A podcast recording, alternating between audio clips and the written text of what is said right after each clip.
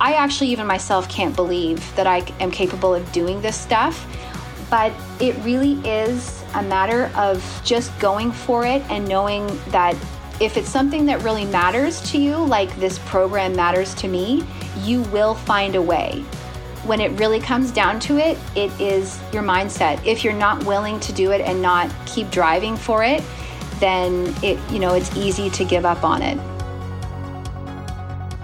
Longtime listeners may recognize that voice as Jill Waddell, who I interviewed way back in 2020. If you want to hear her whole story, you can scroll back in your podcast feed to season two, episode four, or just click the link in this episode's description. But briefly, Jill's inspiring story is that when she turned 40, she decided that after spending years as a stay at home mom, raising kids, and working from home in the nutrition and fitness field, she wanted to do a full out career change and go back to school for power engineering.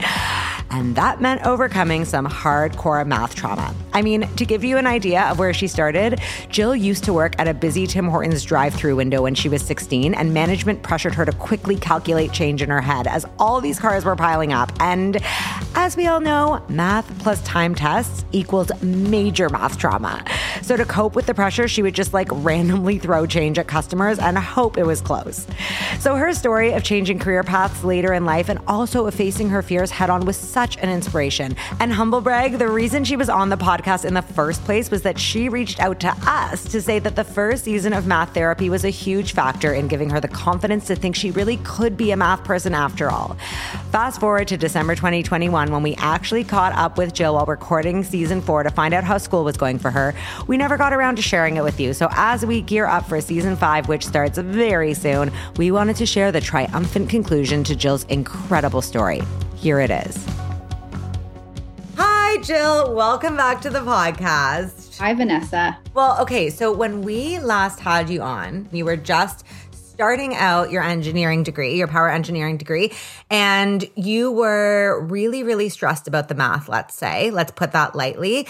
But I mean, it was such an incredible story because you had decided to go back to school at the age of 40 and you were in your power engineering program and you were kind of struggling, and we did a little bit of math therapy. And now, fast forward to 2021, when you have not only successfully graduated, but you were, this is like Saved by the Bell, you were valedictorian. Yes. Okay. Yeah. Okay. So the last time we spoke, you were talking about how you went to the bathroom in the middle of class to cry because you were so stressed about the math. So yes. how did you how did you rebuild that relationship with math? Like how did you manage that math anxiety? I mean, can, can we take any credit for it? Can our podcast take any credit? I would, you know, obviously the answer is probably no, but I'm just trying to get myself in there. You know, tell us how it happened. No, no, it really it did, Vanessa, because being exposed, listening to math therapy, kind of following you through your social media outlets and listening to your podcast, it did kind of give me, I shouldn't say kind of, it really did give me insight that I wasn't alone. Oh, stop.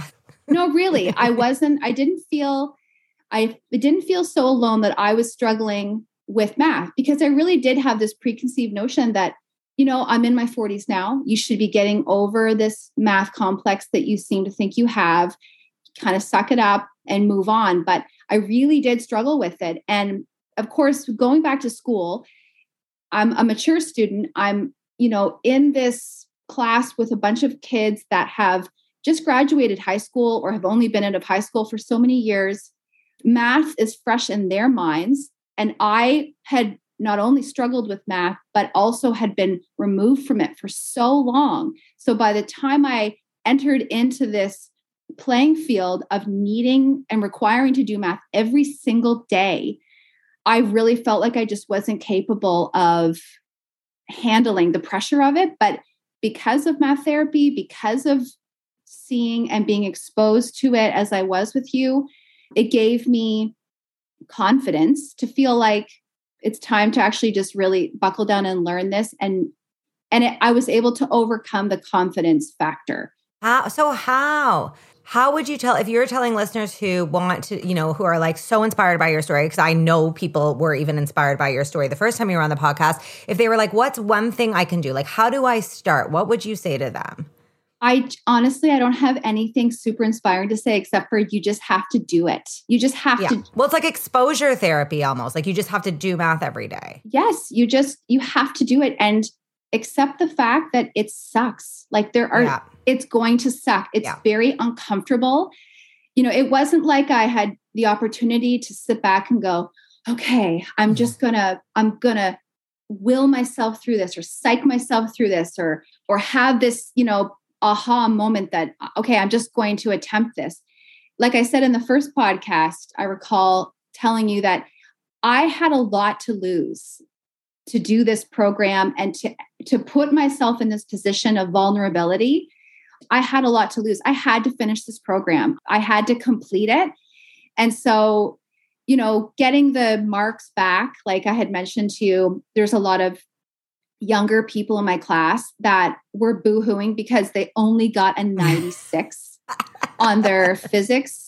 And I was like jumping for freaking joy that mm. I had gotten a 79, you know? Which you should and, be. And I, yeah. Coming I, from a place I, where was, you're crying over math, that's like a massive accomplishment. It was. It was huge just to just to get a 61 to pass it. Like yeah. I was so happy. So that was part of it. I just really had to jump in feet first and just and just do it and how, you know, at one point you were talking to us about how, you know, you, part of this was inspired by your daughter who was seeing you have these math meltdowns. Like, how did, how do you think all of this affected her in the end? Um, like, do you think she's like so inspired by you and is like, fuck, I can never, like, I should never say I can't do math? Like, what's the vibe? I think it's the not only the math, but just doing the things that are hard and yeah. doing the things that are really uncomfortable. The math part of it is definitely the, I mean, obviously, it's the bigger reason why we're talking right now. But, you know, when you really look at the reasons for why I had to do it and had to keep going, was largely because of knowing that I had to be brave about it. I had to stick it out. I had to do it even when it was so so uncomfortable. I sometimes don't spend a lot of time thinking about those two years in school because even when my husband and I talk about it, we're like, oh, like a shiver because it was it was so difficult for our family for me to overcome like the nightly or I shouldn't say nightly, but like weekly, like every Sunday night, the crying spells of like, what have I done? Why am why am I doing this? and that wasn't something that i think my kids saw a ton of yeah but they did they did know how uncomfortable it was for me and how much i had to to overcome so if it's not affected them now i am very confident that when they are in their 30s or 40s that they'll remember like holy crap my mom did that when she was my age and i can't believe that she completed the task that she had set out to do well, I think it's so inspiring because, you know, often I give talks to parents about how to raise kids who aren't afraid of math. And one of the pieces of advice I give them is you need to, you know, drill that lesson down that hard things are not bad things or like hard things aren't things to be avoided. And I always say to parents, find instances in your own life where you can model that, right? It doesn't have to be math, it doesn't have to be school, but like, you know, the idea of like even like raising a kid is really hard or doing those things you don't want to do. But I think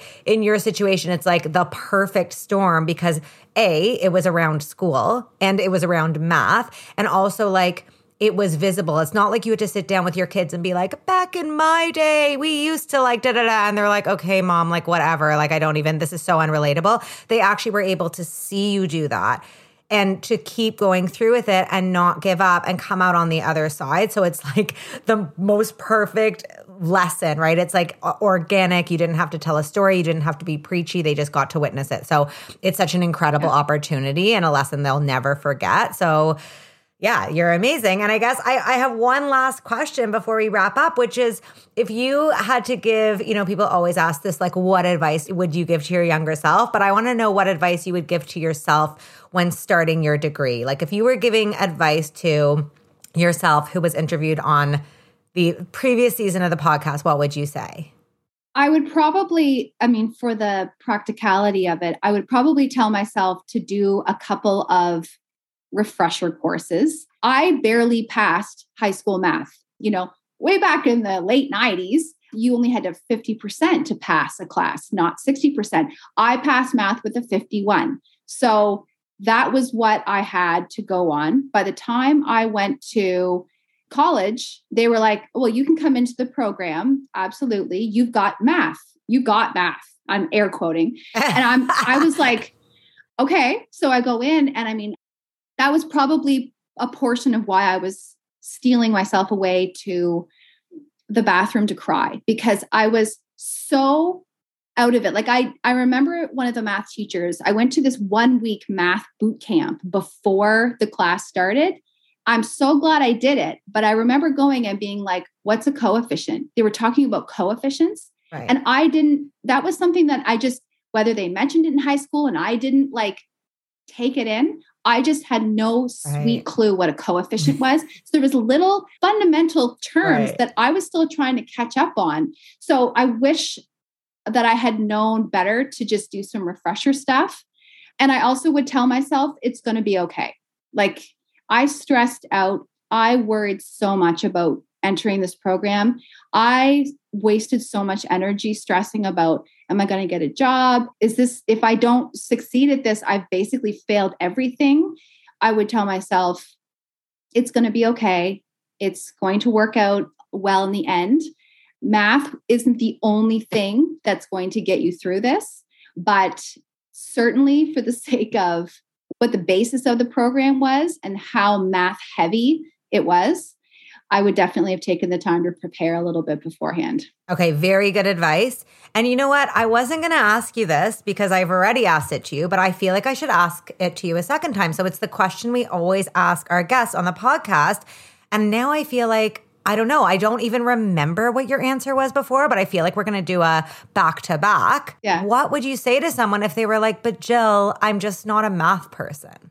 Yeah, you'll surprise yourself. Oh, you really will. Bam, bam, yeah. bam.